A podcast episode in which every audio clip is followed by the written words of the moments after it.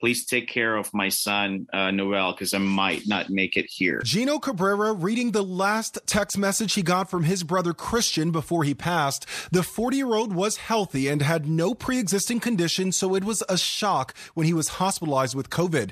Their family, like so many others, had debates about the vaccine. My other brother is, is somewhat of a conspiracy theorist. While Gino tried to convince the other six siblings in their Filipino family to get vaccinated. Christian eventually promised he would get vaccinated after the holidays, but it was unfortunately too late. He died in January, just two weeks after being hospitalized. In his final moments, Christian regretting his decision. He sent me a text message um, and he had uh, told me that he can't breathe.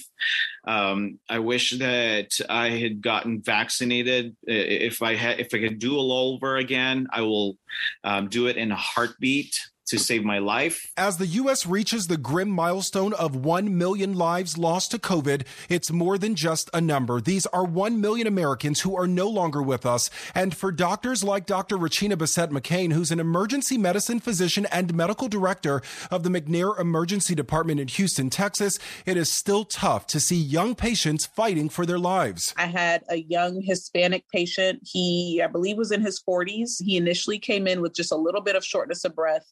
And within the hour of me arriving to my shift and seeing him, he had coded and died. CDC data shows a major difference in the risk of infection, hospitalization, and death by race.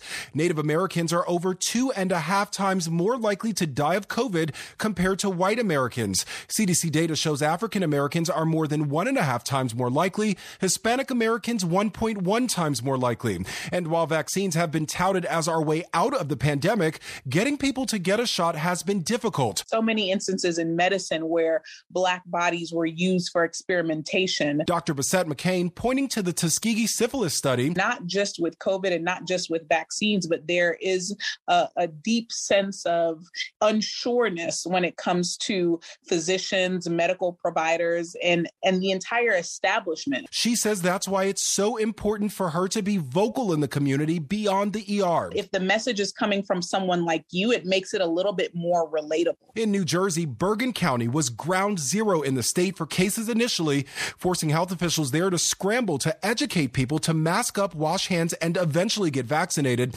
But this was not one size fits all, as every town and borough has different demographics. We're about 35% Asian, and of that, it's predominantly Korean. We're about 22% Latinx. Judah Ziegler, mayor of the borough of Leonia. He realized how important it was to communicate with residents in their native language to build trust. Every message that went out about the pandemic was sent out in English, Korean, and Spanish. Jervon Romney Rice is a councilwoman for the township of Teaneck, and she saw COVID hit close to home. I lost two members of my church who happened to also be part of my community. While Teaneck is very diverse, vaccination centers did not reflect that. I would notice that there weren't a lot of people of color in lines. Councilwoman Rice says vaccine hesitancy was a legitimate concern in her area, but that wasn't the main issue. An access issue in terms of the system. Everything was done um, online. This was noticed countywide. Lynn Allgrant is VP of Planning, Development, and Communication at Greater Bergen Community Action. She was also getting calls from doctors saying they weren't seeing people of color in line, as she was getting calls from residents saying they had no way of getting an appointment. We were able to shift strategies. They worked with sites to reserve a block of appointments for the most vulnerable. We were filling those appointments through our grassroots network.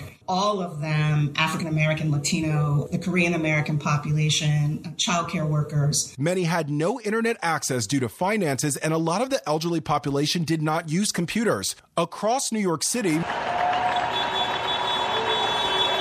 cheers for essential workers each night while parts of Jersey lit candles to thank those risking their lives while we all hunkered down at home.